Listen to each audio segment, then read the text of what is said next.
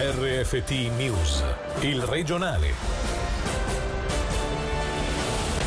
MyCovidVac si chiama così l'applicazione che certifica in formato elettronico la vaccinazione contro il covid diciannove, servirà per viaggiare e partecipare a eventi. Si svuotano gli ospedali e calano i contagi mentre proseguono le vaccinazioni, il Consiglio di Stato scrive a Berna. È in pericolo di vita la ventiquattrenne vittima di un incidente della circolazione a Cresciano, fuori pericolo invece il ventinovenne che era in macchina con lei.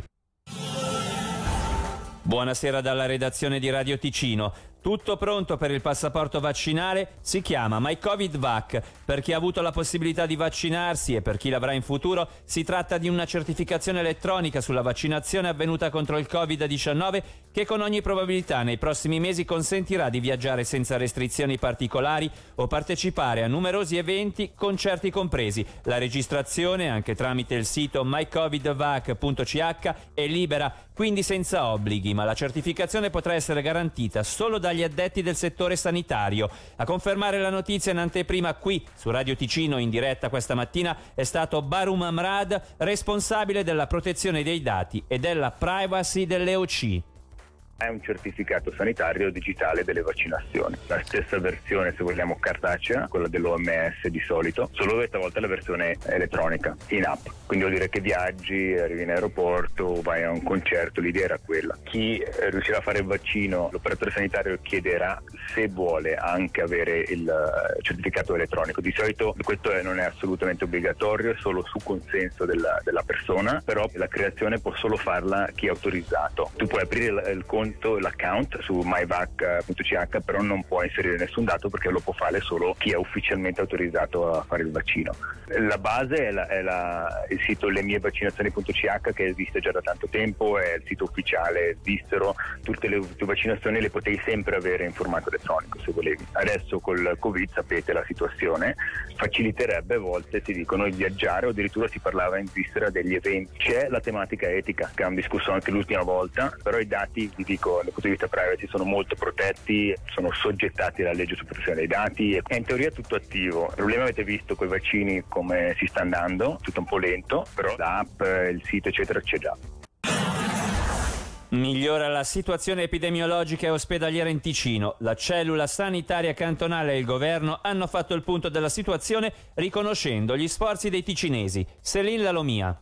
Il numero di contagi si è stabilizzato a livelli bassi e il sistema ospedaliero sta iniziando a riprendere fiato grazie ad una sensibile riduzione delle ospedalizzazioni a fronte di un numero costante di dimissioni. E questo in sostanza è il punto della situazione che riassume lo scambio di informazioni avvenuto tra il governo ticinese e la cellula sanitaria cantonale. Le persone attualmente ricoverate negli ospedali sono meno di cento e l'occupazione dei letti in cure intense è molto bassa al punto tale da non destare più preoccupazione. Parallelamente, anche se a rilento a causa della scarsa disponibilità di dosi, prosegue anche la campagna di vaccinazione che sta già portando ottimi risultati all'interno delle strutture dedicate alla popolazione a rischio. Sentiamo il presidente del Consiglio di Stato Norman Gobbi. L'aspetto positivo sicuramente è che dal punto di vista delle ospedalizzazioni rispetto a due settimane fa siamo a metà degli ospedalizzati. Questo è uno degli aspetti importanti proprio perché lo sappiamo, tutte le misure adottate erano e sono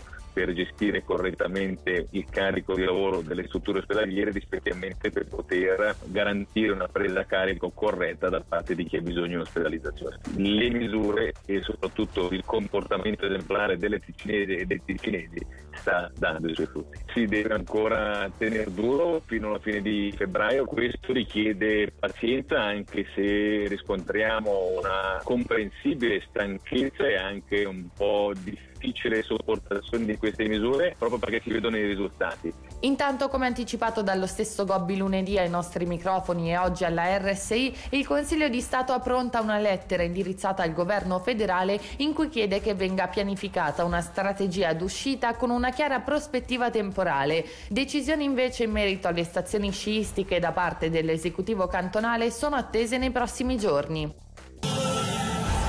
Versa ancora in gravi condizioni la ventiquattrenne del Bellinzonese, vittima di un incidente della circolazione stradale avvenuto nella notte a Cresciano. La donna, che si trovava alla guida della vettura, stava circolando in direzione di Biasca quando, per cause ancora da stabilire, ha perso il controllo del veicolo andando ad urtare un muretto. La prima valutazione medica ha ritenuto le ferite gravi, tali da metterne in pericolo la vita. Il passeggero anteriore, un ventinovenne del Bellinzonese, invece è fuori pericolo. Un'opera dal costo complessivo di quattordici milioni e mezzo di franchi che rivoluzionerà il modo di viaggiare di decine di migliaia di locarnesi e non solo. Presentato il nodo intermodale di Locarno-Muralto. Per i dettagli, Alessia Bergamaschi. Uno degli elementi portanti per quanto riguarda il rinnovo delle infrastrutture del trasporto pubblico cantonale, che rivoluzionerà il modo di spostarsi di decine di migliaia di locarnesi e non.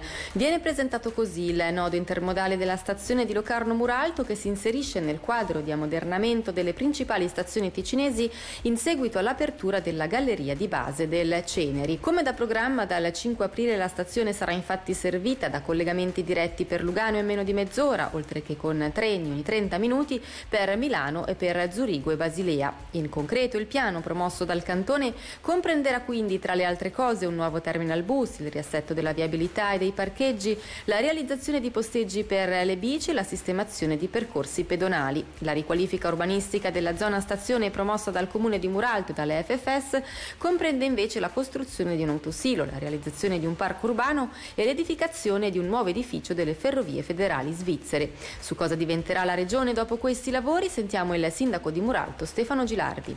Ma dovrebbe proiettarla in un contatto diretto e rapido con il resto della Svizzera e con Milano. Dunque questo permetterà agli abitanti di tutta la regione, ai turisti di tutta la regione, di avere nella stazione un centro di smistamento rapidissimo. Questo naturalmente è un grande attu per la nostra regione, sia per chi ci abita, sia per il turista che vuole arrivarci. Per oggi l'informazione termina qui. Dalla redazione, da Davide Maggiori, l'augurio di una buona serata. Il regionale di R F T, il podcast su w w w punto radio ticino punto com.